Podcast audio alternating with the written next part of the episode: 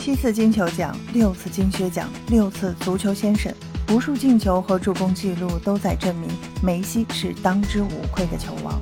而球场之外，他的商业价值也达到了全球足球运动员都难以企及的顶点。球王梅西有多值钱？感受体育的温度，这里是喜乐运动会。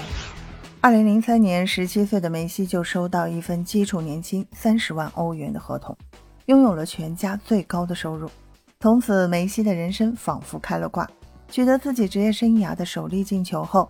阿根廷新金童的光环让他的年薪在2005年到06赛季连翻三倍，达到100万欧元。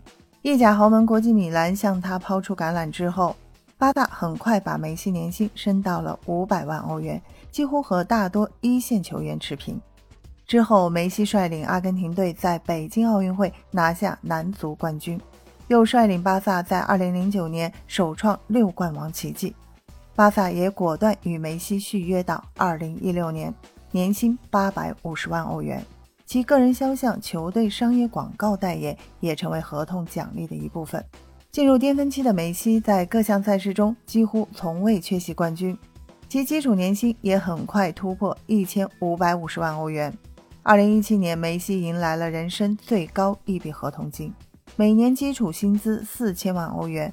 五年总薪水达到了两亿欧元，直到去年，巴萨才以梅西的薪资过高，无法通过西甲财政公平条款拒绝了续约。巴萨为梅西花钱不手软，不仅是看中了梅西给巴萨带来的荣誉，更因为作为球星的梅西给俱乐部带来了巨额收入。根据西班牙多家投资公司金融分析师测算，从2017年以来。在包括球衣、球票、周边销售以及商业广告代言和肖像使用，梅西为巴萨直接带来的收入高达六点一九亿。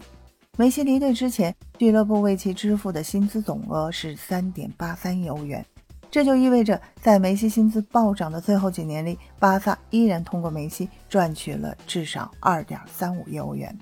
今年八月，梅西又与巴黎圣日耳曼足球俱乐部达成协议，签下了年薪三千五百万欧元的合同。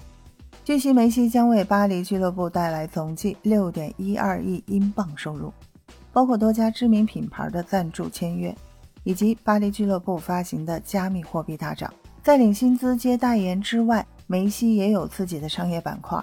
他在全世界多个国家共计注册了一百三十六个商标业务。主要包括时尚品牌和房地产以及酒店业。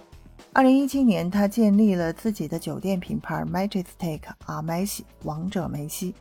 该品牌截止目前已拥有五家顶级连锁酒店。他的服装品牌 Messy Bread 今年也在筹划上市。还有报道称，梅西在旧金山成立了一家名为 Playtime 的私募基金，主要为梅西在全球体育媒体以及科技领域寻求投资标的。对本期节目，你有什么想说的？欢迎在评论区给我留言。感谢收听喜乐运动会，也欢迎你的转发、点赞和订阅。我们下期节目见。